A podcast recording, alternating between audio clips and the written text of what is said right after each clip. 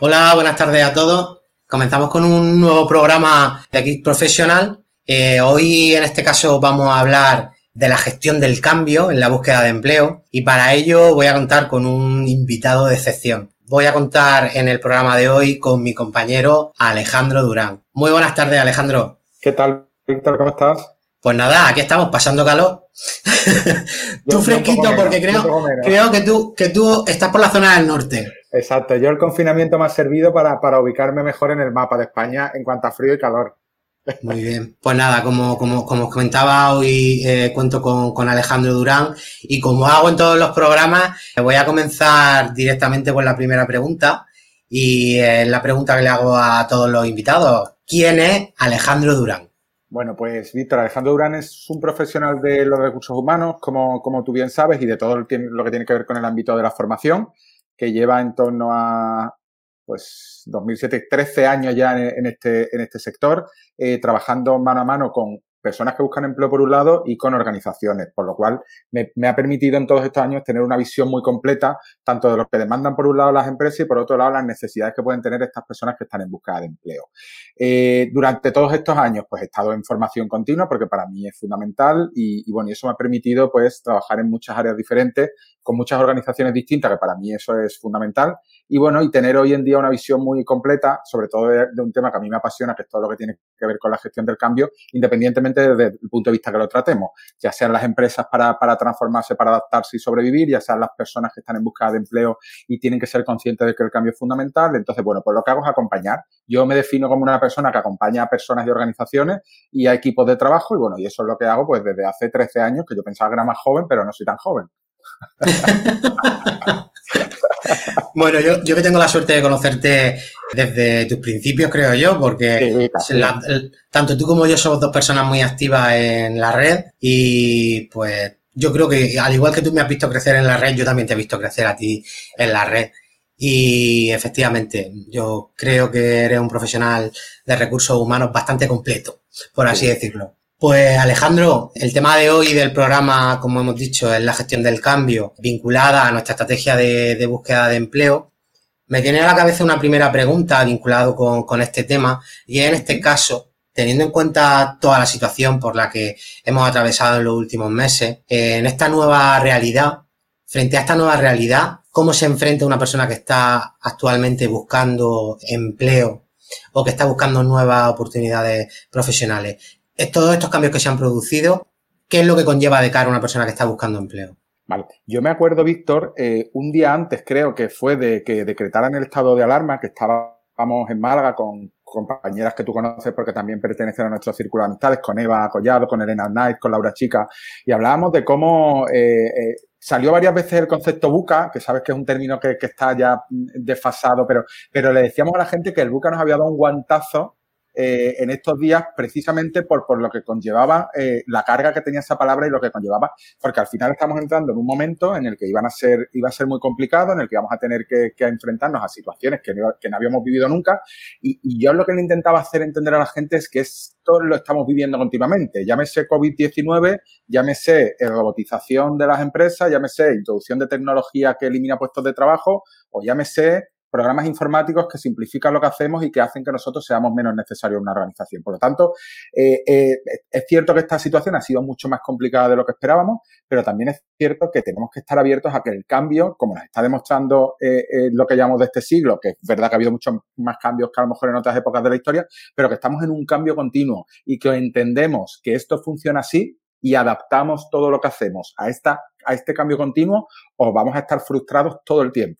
Es decir, yo durante el confinamiento, por ejemplo, he recibido muchas consultas de personas que o bien estaban en búsqueda de empleo y esa búsqueda de empleo se ha cortado, o bien estaban trabajando y han sido despedidos, no mandados a un ERTE, despedidos porque sus contratos se terminaban, después ya legalmente habría que ver eso cómo funcionaría, pero me he encontrado con mucha gente con unos niveles de frustración brutal.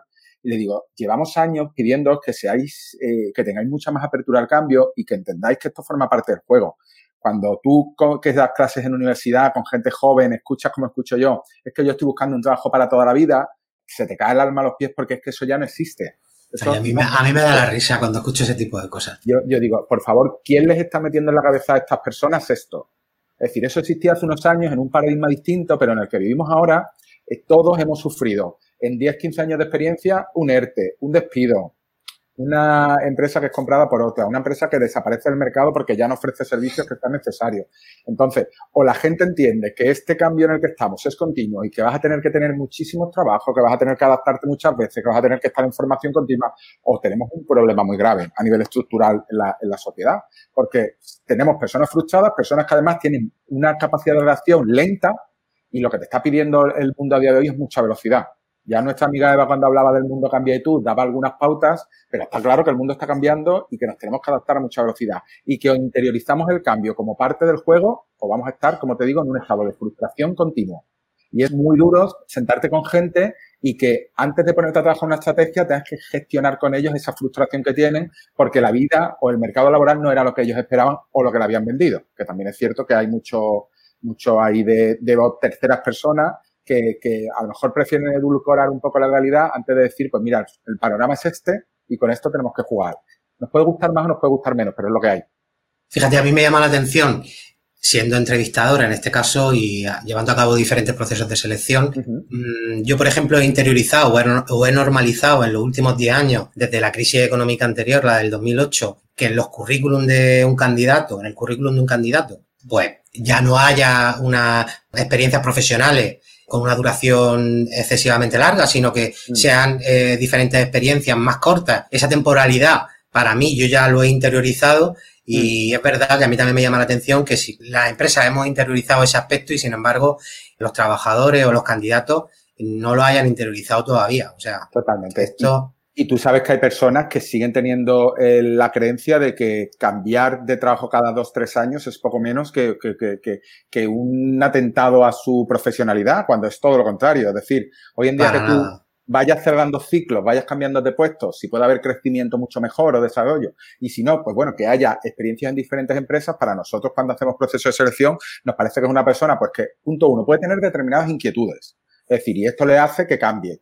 Puede ser que trabajen en empresas pues que hayan decidido ir cambiando a su personal por lo que sea, pero bueno, al fin y al cabo sí que a mí me da la sensación de, oye, es una persona que se mueve con inquietudes, si eso lo ves complementado con formación continua durante todos esos periodos, pues dices, oye, es una persona que no para y que va aprendiendo, va creciendo, quiere cambiar y esto hace, y si además las experiencias son seguidas, tú dices, pues tampoco tiene mucha dificultad para encontrar puestos de trabajo, porque es una experiencia, otra, entonces, pero sí que es cierto, y eso nosotros lo vivimos y tú lo sabes, que hay gente que todavía eso lo ve como un hándicap en su vida profesional.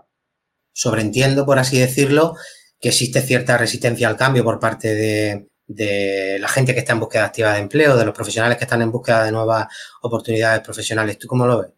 Totalmente, porque es lo que decíamos, Víctor, es que la gente no ha hecho, es decir, el contexto ha cambiado y mucha gente sigue pensando que el contexto es el que teníamos hace unos años. Entonces, o lo que decíamos, o entendemos que el cambio es permanente, que el cambio no viene, se va, que el cambio permanece con nosotros y empezamos a trabajar todo lo que tiene que ver con la resistencia al cambio, o nos vamos a encontrar dentro de pocos años con un volumen importante de profesionales que,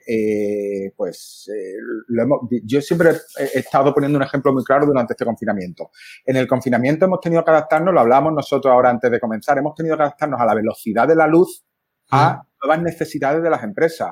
Y aquí o te mueves a mucha velocidad, interiorizas el cambio y te pones manos a la obra, o la empresa llama a otro proveedor.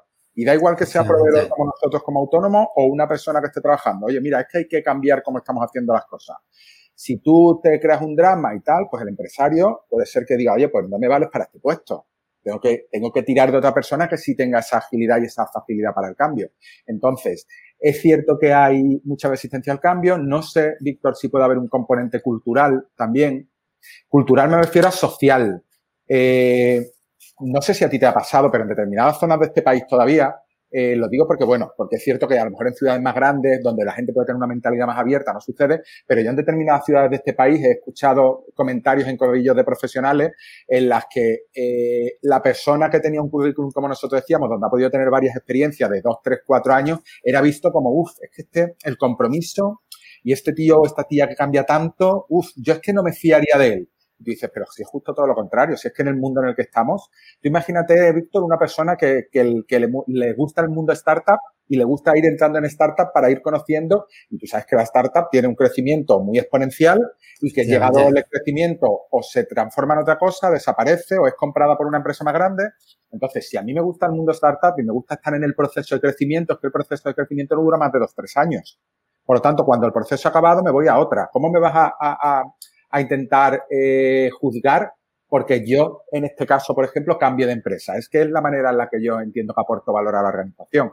Entonces sí que es cierto, por esto digo que hay un componente, puede ser cultural o social, en el que todavía nos falta entender, y esto nos pasa porque no sé, Víctor, a ti en las ponencias, pero a mí la gente se sigue sorprendiendo cuando tú en una ponencia sobre el mercado de trabajo dices que el mundo ha cambiado, que las empresas ya no nacen con vocación de existir toda la vida, cuando dices que los puestos de trabajo se tienen que transformar y que algunos desaparecen, la gente se echa la mano a la cabeza, ¿cómo van a desaparecer? Señores, ya están desapareciendo. No sé en qué mundo estáis viviendo, pero hay puestos de trabajo que ya han desaparecido y han sido sustituidos por máquinas, por tecnología, por lo que sea.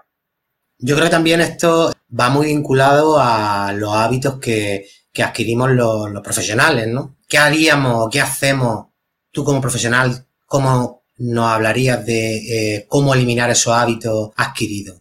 Vale, yo entiendo que efectivamente, y ahí tú estás siendo muy acertado en la pregunta, lo que tenemos que tener en primer lugar es una toma de conciencia de lo que nos está pasando. Es decir, tenemos que ser conscientes de que este tipo de comportamiento, de actuaciones o de actitudes en el mundo en el que vivimos hoy no nos llevan a ningún sitio. Hay veces que lo podemos hacer nosotros mismos cuando las experiencias en procesos de selección, la experiencia en empresa no nos confirma o no nos reafirma en eso que nosotros pensamos, y hay otras veces en las que necesitamos de los ojos de los demás para que nos den ese feedback.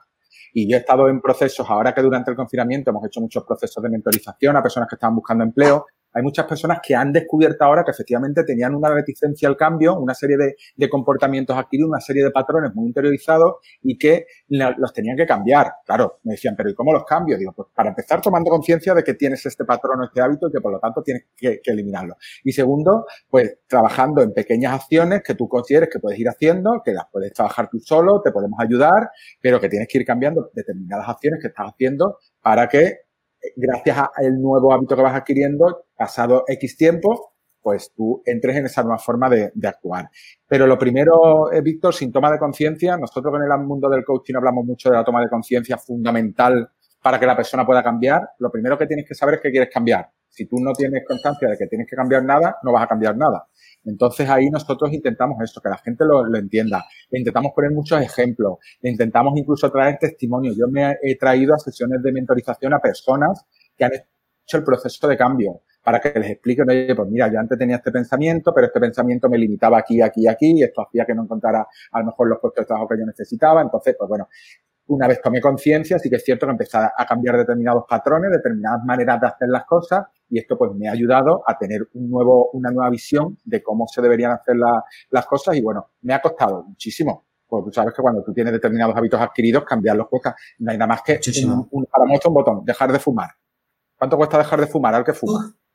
Y es un hábito adquirido, y además es que tú llegas a un momento en que justificas que fumar es bueno, o por lo menos no es tan malo. Pues con esto pasa igual. Yo tengo personas que defienden a ultranza que fumar no es malo, que se van a morir de otra cosa pero no de fumar. Entonces, claro, cuando tú tienes tan interiorizado el discurso, que llegue alguien y te diga, mira, es que es malísimo, ¿qué hacemos para que te des cuenta y para que quieras cambiar y para que dejes esto? Pues con los hábitos adquiridos pasa lo mismo. Es decir, con la gente que toma conciencia y los modifica, o entrar en una espiral en la que nunca van a salir. Y aquí hace falta mucho coraje, mucha fuerza y mucha constancia. Al final tiene que también ocurrir, o tiene que llegar a algún tipo de situación que te empuje también a ello. O que llegue una persona y que te empuje también a ello.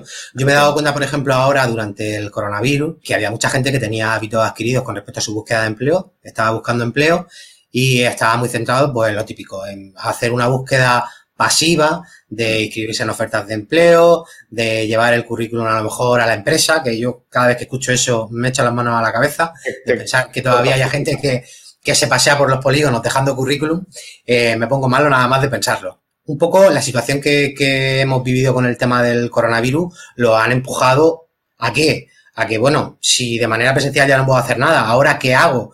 De manera habitual, yo lo que hacía era levantarme a primera hora, a ver un portal de empleo, inscribirme en una oferta, visitar las páginas de empresa de las empresas que me interesaba, donde enviar esa candidatura. Ahora todo esto ha cambiado, voy a tener que cambiar mi hábito y se han visto abocados al mundo digital. Totalmente. Algo que a lo mejor deberían de haber tenido interiorizado de manera previa, al final esta situación lo ha abocado, por ejemplo, al tema de digitalizarse. ¿Cuántos años llevamos hablando de eso, Víctor?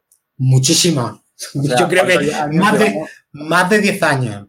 Y ha tenido que venir un confinamiento para que la gente se dé cuenta que esto es lo que nos ha salvado la vida en muchos casos a muchos profesionales, lo digital. O sea, ha sido un guantazo de realidad que muchos nos hemos llevado. Yo, un poco al hilo de lo que tú decías, yo cuando trabajo con estrategia de búsqueda de empleo con personas y le digo, a ver, ¿me puedes enseñar tu Excel con la trazabilidad de todo lo que estás haciendo? ¿Dónde has enviado tu CV? ¿Qué portal estás inscrito? ¿Qué control llevas de la oferta? Me dicen, ¿qué? Yo, donde tú lleves un control, qué respuesta has tenido, cuándo crees que deberías hacer una segunda llamada de atención, simplemente para que sepas el control. Digo, si no, ¿cómo lo haces? Ah, no, pues yo me inscribo y ya me contestarán. Claro, cuando te das cuenta que tal lo están haciendo así y tú le dices, no, mira, es que hay que llevar una hoja de control, es que hay que hacer tal, es que hay que apostar por... Claro, cortocircuitan. ¿Por qué? Porque para ellos eso no entra dentro de su paradigma, porque ellos piensan que llevando el CV al polígono, que en algún caso funcionará. Si yo no digo que no funcione, pero es menos probable en función de hoy, por ejemplo, si tú tienes que buscar empleo en el confinamiento donde no podías salir a la calle, ¿cómo lo hacías? Y si nadie te ha enseñado que hay todo un mundo online que te permite hacerlo, pues claro, te dicen, no hay trabajo porque no encuentro trabajo. No sabes buscar trabajo. Puede ser también una situación. Y te decía lo de cuántos años llevamos, porque cuando nosotros empezamos hace 10, 12 años a hablar de todo el ámbito digital, de trabaja tus contactos, trabaja la marca, la gente nos miraba y nos decía, estáis locos. Pues bueno, el 2020 nos ha gratificado trayéndonos una pandemia donde lo digital nos ha salvado en muchos casos a muchos profesionales. Alejandro, tú como profesional, bueno, una de las áreas que tú trabajas mucho es la parte de orientación profesional o de desarrollo profesional, por así decirlo. Para ti, ¿cuáles serían las claves para adaptarse a todos estos nuevos cambios? Pues lo primero, Víctor, yo creo que la gente necesita un baño de situación actual. Es decir, entender... Viendo una ponencia, viendo tu programa en YouTube, viendo un post de alguien, necesitan entender cómo es el contexto, porque me estoy dando cuenta de que la gente no entiende cuál es el contexto en el que nos estamos moviendo. Entonces, la primera clave sería, oye, necesitamos entender cómo es el mundo hoy para, en función de cómo sea el mundo hoy, yo hacer una cosa u otra. Porque si sigo haciendo las cosas como lo hacía en el mundo anterior, que ya no existe, pues está claro que los resultados no van a llegar. Y yo eso es algo que puede parecer una perogrullada, pero es que es así. Si yo sigo haciendo las cosas como las hacía antes, no van a funcionar. Entonces, la primera clave fundamental, entender que el mundo ha cambiado y que tenemos que cambiar nuestros hábitos. Segundo, apostar por todo lo que la tecnología, aunque la tecnología no nos guste, y yo me sigo encontrando personas muy reticentes al uso de la tecnología, pero es que la tecnología es necesaria. Es que la tecnología es lo que nos ha salvado la vida, no solo a nivel profesional, a nivel social, a nivel contacto con la familia, es lo que nos ha salvado. Entonces, nosotros lo hablábamos antes, oye, pues he aprovechado el confinamiento para conocer todas las plataformas que existen de comunicación o de realización de vídeos o de tal. Entonces, tenemos que adaptarnos porque probablemente muchos de los puestos de trabajo en los que nosotros queramos meter cabeza tras de un proceso de selección requieran de una serie de habilidades digitales, porque lo digital no es una moda que ha llegado para estar un tiempo. Es algo que ya vive con nosotros. Entonces, la segunda clave es entender que lo digital forma parte ya de nuestra vida, porque estoy seguro que el teléfono, Víctor, lo controla todo el mundo, a la perfección. Entonces, pues tenemos que pasar de controlar las aplicaciones del teléfono a controlar todas esas aplicaciones que en un momento dado nos pueden ayudar desde el punto de vista profesional. Porque ya te digo, el teléfono todo el mundo lo tiene al día, porque no hay... Es decir, hay 80 millones de líneas de teléfono en España y somos 45 millones, o sea que teléfonos tenemos. Entonces, en ese sentido, importante toda la parte digital. Tercero, centrarnos también un poco más en llevar a cabo un ejercicio, que esto puede parecer un poco una tontería, pero necesitamos, para entender cómo es el contexto, necesitamos también conocernos a nosotros. Y yo, cuando hago proceso de selección o orientación, lo que me he dado cuenta, y mira que llevamos años también trabajando esto, la gente se conoce poco. Entonces, si yo me conozco poco, tengo poco claro cuáles son mis fortalezas, tengo poca claridad en cuáles son mis áreas de mejora, está claro que si no sé con qué herramientas juego o con qué fortalezas juego, no sé en este nuevo contexto de cambio continuo qué es lo que puedo aportar y cuál de mis fortalezas me puede ayudar, cuál de mis debilidades me puede suponer una pérdida de valor en un puesto de trabajo concreto, en un proceso de selección. Entonces, esto que nosotros decimos siempre, que es necesitamos que te conozcas, necesitamos que tengas muy claro tu perfil, necesitamos que tengas muy identificadas tus competencias, ahora para gestionar todos estos cambios o para adaptarse a estos nuevos cambios es fundamental. ¿Vale? Entonces, para mí son esas tres, es decir, entender el contexto, entender qué somos nosotros dentro del contexto y, en tercer lugar, lo tecnológico. Yo es que se me cae la lengua al suelo de explicar la parte tecnológica y la gente me sigue diciendo, ay, es que eso son tonterías vuestras, es que eso no. Pues la tecnología es en lo que muchos puestos de trabajo además están evolucionando y hacia los que se están convirtiendo. Por lo tanto, o entendemos esto o el mercado nos deja fuera, y eso nosotros lo hemos vivido. Es decir, como no estés adaptado y no entiendas que el mercado está cambiando continuamente, el mercado te saca absolutamente de él y no te permite jugar. Y o te adaptas o te saco. Y el problema es que esto va a ser continuo. A mí me dice, cuando la gente me dice, no, es que yo ya estoy cansado de hacer formación. Digo, pues no te queda nada. Yo acabo de terminar ahora un máster, pero es que el año pasado hicimos otro, pero es que el anterior hicimos un experto, pero es que el que viene tendremos que hacer una especialización y el cuarto y el siguiente tendremos que hacer un lo que sea. Como a ti te gusta denominarlo, en beta permanente. En beta permanente, que es una expresión que utiliza mucho nuestro grupo de amigos profesionales de esto, que lo utilizan. El beta permanente es fundamental. Es que tenemos que estar adaptándonos continuamente. Es que yo he terminado un máster ahora, Víctor, y tengo la sensación de que había conocimientos que ya se habían quedado desfasados. Y era un máster en temas de cosas muy actuales. Y es que esto, con el COVID, ya se han quedado desfasados. Con la situación que hemos vivido y el nuevo entorno en el que se ha transformado todo, este conocimiento ya no sirve. Servía para la situación anterior, pero no para esta.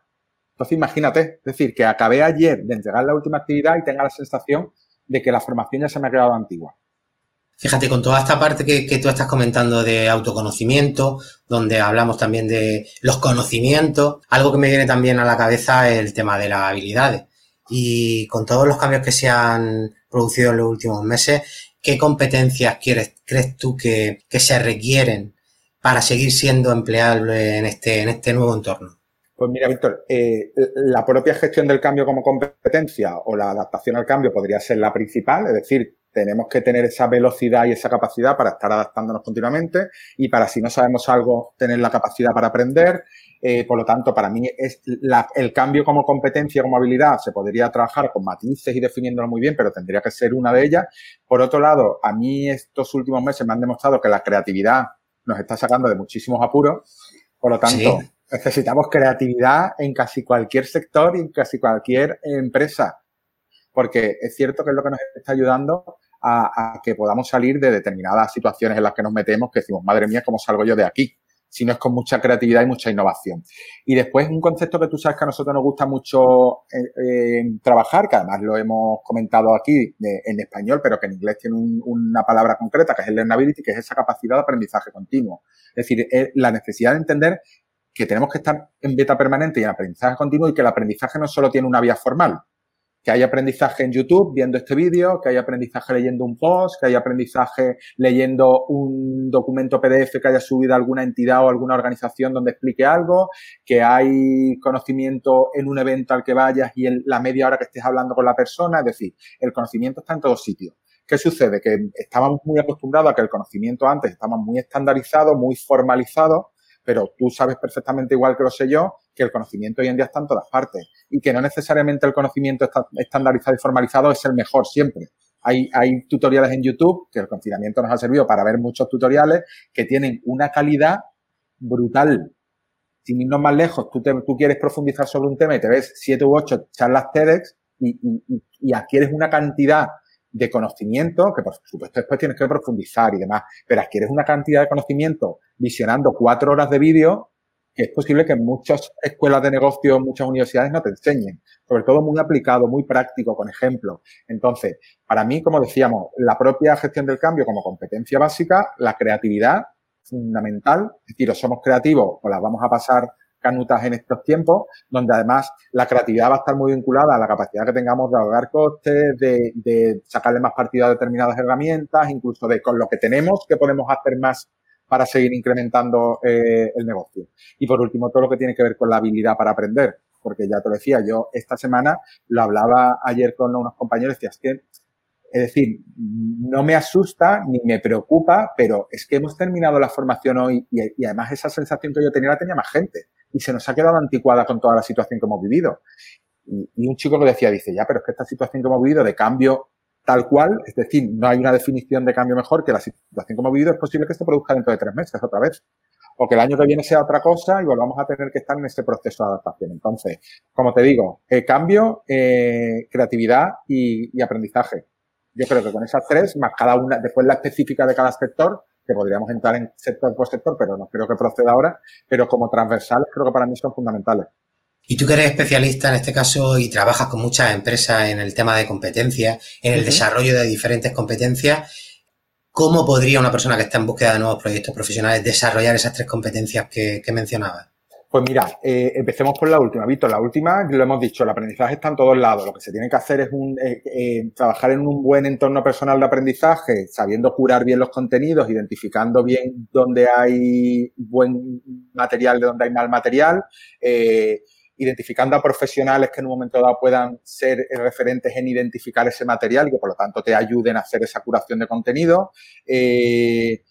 Para mí, es decir, el aprendizaje informal nunca ha sido tan fácil. Es decir, la gente que me sigue poniendo excusas para aprender, yo no se las compro.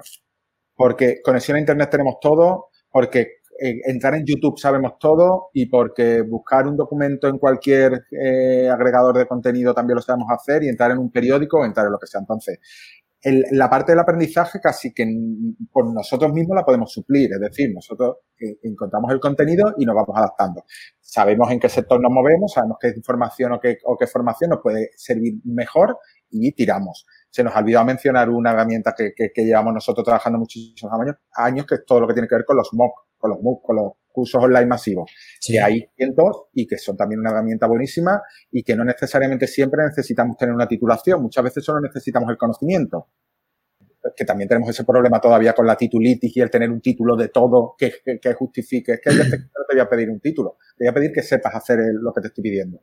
Y si tú te has formado, pues esto le cuesta todavía a muchas personas entenderlo, ¿eh? Es que si no tengo título, no tal. Bueno, no, pero si tienes el conocimiento y me demuestras cuando y yo lo puedo ver, pues probablemente, a ver, si eres médico necesito que estés titulado y que tengas un título de medicina. Pero no todo el mundo es médico, en este caso, o determinadas profesiones. Sí que hay otras cosas donde lo que yo necesito es que tú tengas el conocimiento para poderlo aplicar, ¿vale? Se me vienen a la cabeza profesiones mucho más, a lo mejor, más básicas, no tan más operativas, no tan especializadas. Entonces, el aprendizaje, como decimos, por ahí es una manera fantástica de adquirirlo. Todo lo que tiene que ver con la creatividad, pues se trata un poco también, al final, mucha parte de creatividad la adquirimos a través de formación o a través de la implantación de determinadas herramientas, ¿vale? No sé, si empezamos a trabajar con todo lo que tiene que ver con design thinking, pues encontramos un montón de recursos que nos ayudan a pensar un poco fuera de la caja, a tener un pensamiento más lateral, a ver opciones donde antes no veíamos opciones. Entonces, es cierto que la creatividad, pues trabajando también desde el punto de vista de la formación, se puede desarrollar. Nosotros, fíjate que es curioso porque nos han pedido muchos cursos de design thinking durante este confinamiento porque las empresas necesitaban que sus trabajadores pensaran más allá. Es curiosísimo, además.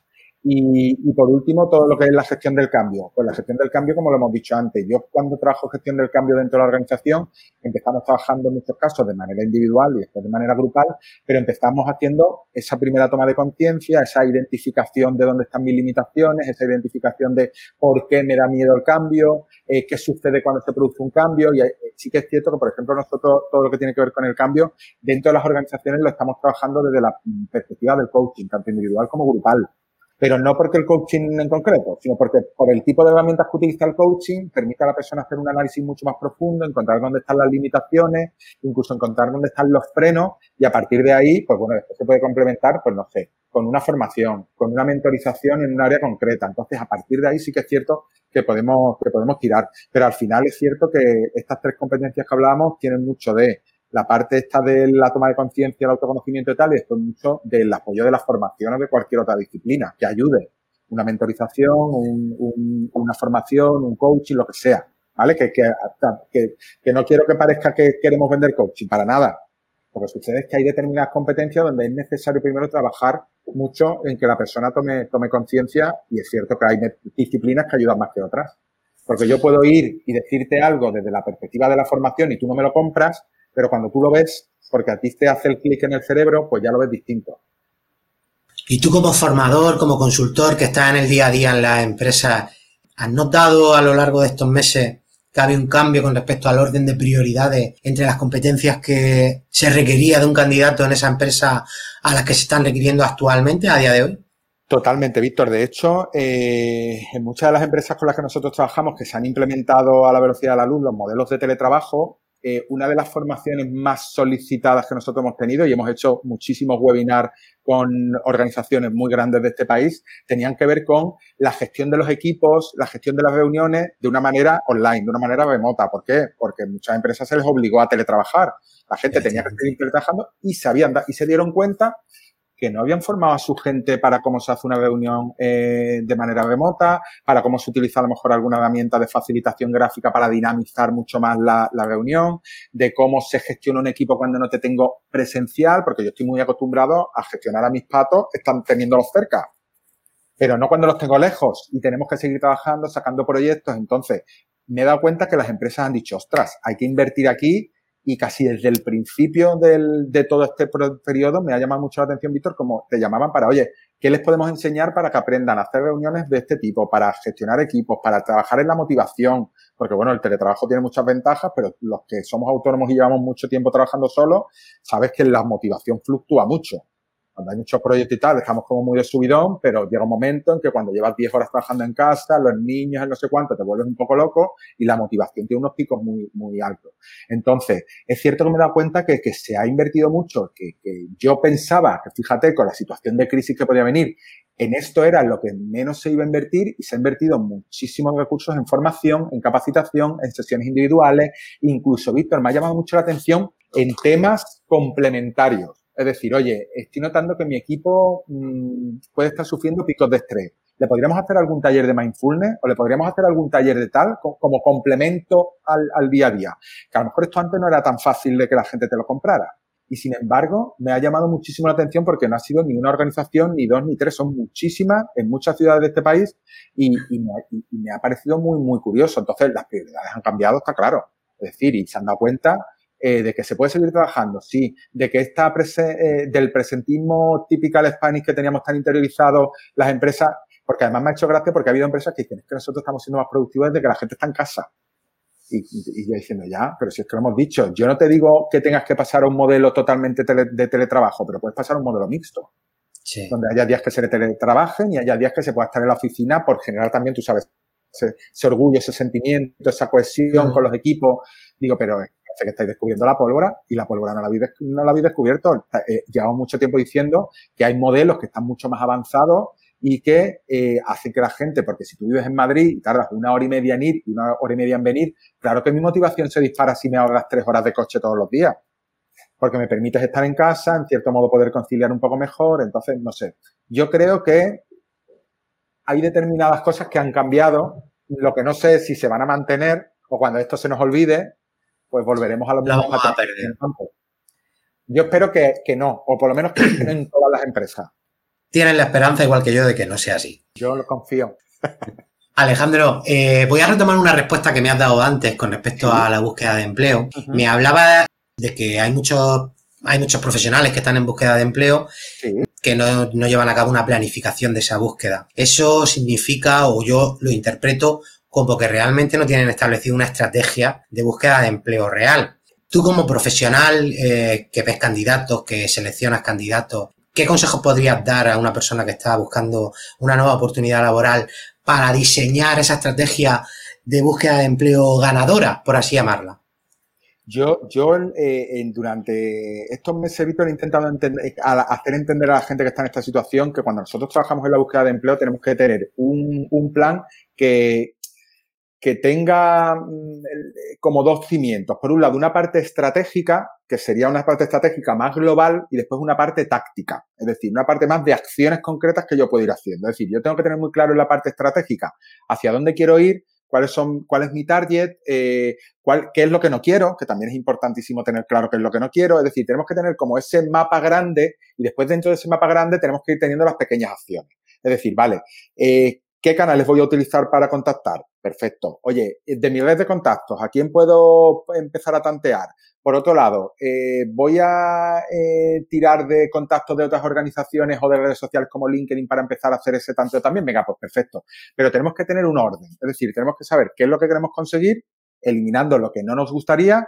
Tenemos que tener muy claro también los plazos con los que contamos. Es decir, oye, pues mira, yo puedo estar, por mi situación, tendría que poder encontrar trabajo en un periodo de 2-3 meses. Oye, pues esto te permite también tener una visión más global. No es lo mismo que si tienes que encontrar trabajo mañana, porque a lo mejor tu nivel o tu criterio tiene que bajar porque probablemente a lo mejor digas que sí a casi cualquier oferta que te presenten, independientemente de que te guste o no. Entonces es fundamental que por un lado tengan esa parte más global y que después tengan muy claras las acciones concretas. Es decir, qué canales voy a utilizar, qué herramientas voy a utilizar, cómo voy a mover mi red de contactos, de las redes sociales cuáles voy a utilizar porque me están funcionando. Voy a intentar ganar mucha visibilidad general trabajando mucho la marca personal. Los que llevamos trabajando esto mucho tiempo sabemos que la marca personal no es un proyecto a corto plazo. Y la gente se frustra porque dice, es que he empezado a trabajarla y llevo un mes y no me da resultado. Claro, se está equivocando, claro. ¿Sabes? Es que esto tienes que trabajarlo cuando uno está trabajando. Exacto. Mira, que digo, la gente no me lo compra. Me dicen que no, que es que cuando están trabajando eso no da buena imagen. Digo, por favor, que estamos en 2020. Que no es mala imagen. De hecho, hay muchas empresas donde que yo tenga una buena marca personal le puede incluso convenir o le puede interesar.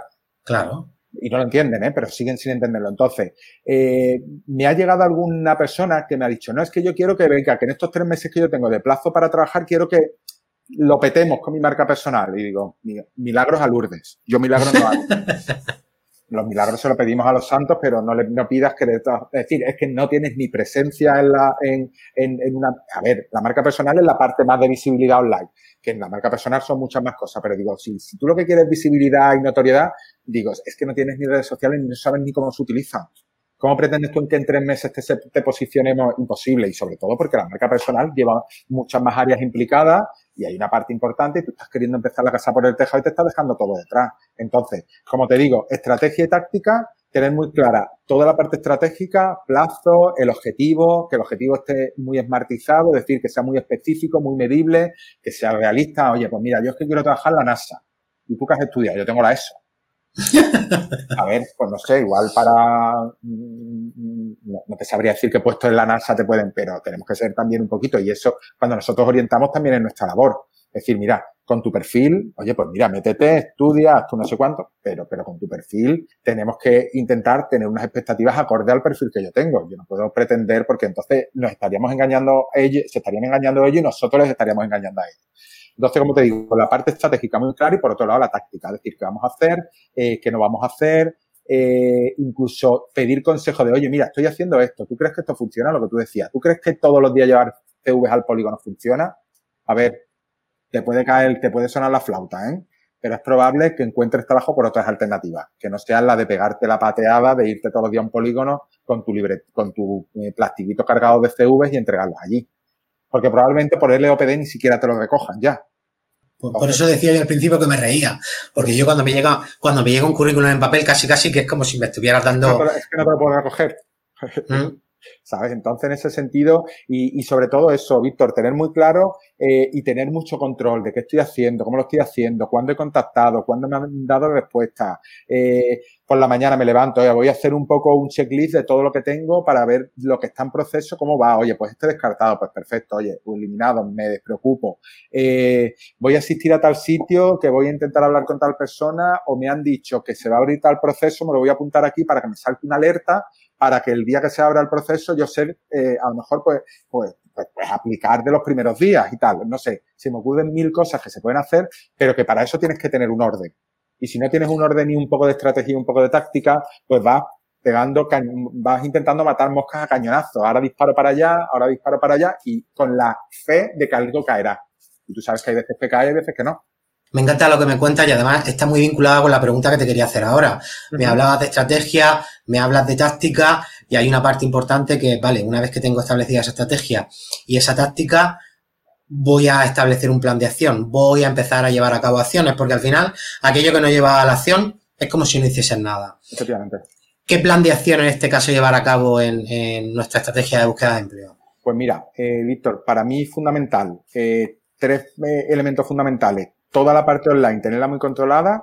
Tú sabes que nosotros los portales de empleo tenemos ahí una relación amor-odio con muchos de ellos porque empezamos a dudar o llevamos dudando ya desde hace un tiempo de que tengan eficacia o que sean más allá de una base de datos enorme que en un momento se puede utilizar para mil cosas, que no sean con el fin que es. Entonces, a ver, tener muy controlado todo lo que tiene que ver con qué vamos a hacer en el online, ¿vale? Oye, pues vamos a hacer esto, vamos a trabajar aquí, vamos a escribir aquí, vamos a tener controlado esto de aquí, vamos a trabajar la marca personal con visibilidad, vamos a intentar participar en formaciones donde pueda haber profesionales, ahora todo online, en lo presencial, si fuera presencial, pues en la parte presencial para intercambiar contactos, impresiones, poder ir generando un poquito de red, ¿vale? Eso todo en la parte online. Después, por otro lado, voy a seguir trabajando en el tú a tú, es decir, qué personas conozco, qué personas puedo llamar, a qué personas le puedo levantar el teléfono y todos los días ir haciendo un, oye, mira, porque si la gente también no sabe, a mí muchas veces la gente me dice, es que me da vergüenza decir que estoy en busca de empleo. Digo, pues más vergüenza te va a dar no tener para comer.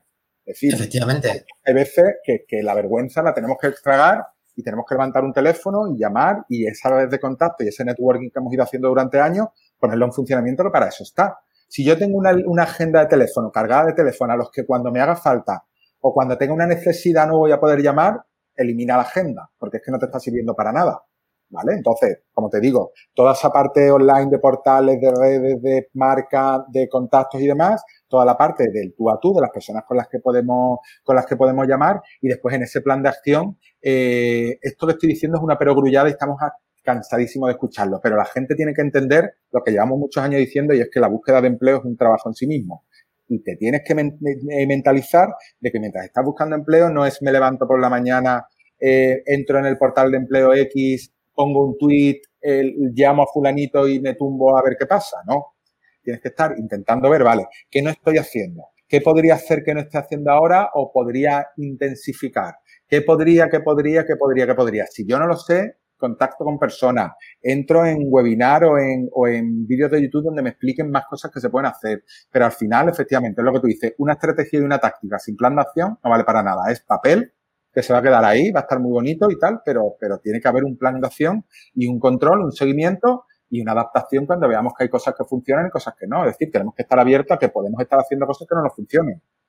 Oye, pues, y si no funcionan, cambiarlas. Ya está. Al final, otra gestión del cambio. Efectivamente, gestión del cambio en sí mismo. No funciona, perfecto. Venga, pues esto lo voy a dejar de hacer porque llevo 3 meses y no me ha dado un solo resultado. Sin embargo, he probado esto otro y, oye, mira, pues me han llamado ya de un sitio. Pues cambia, es decir, que esto no está grabado en piedra. Que esto tiene que ser, pues, cambio puro y duro. Es decir, tiene que ser líquido, se tiene que poder cambiar, se tiene que poder adaptar y un buen plan de acción es aquel que está abierto a mejoras.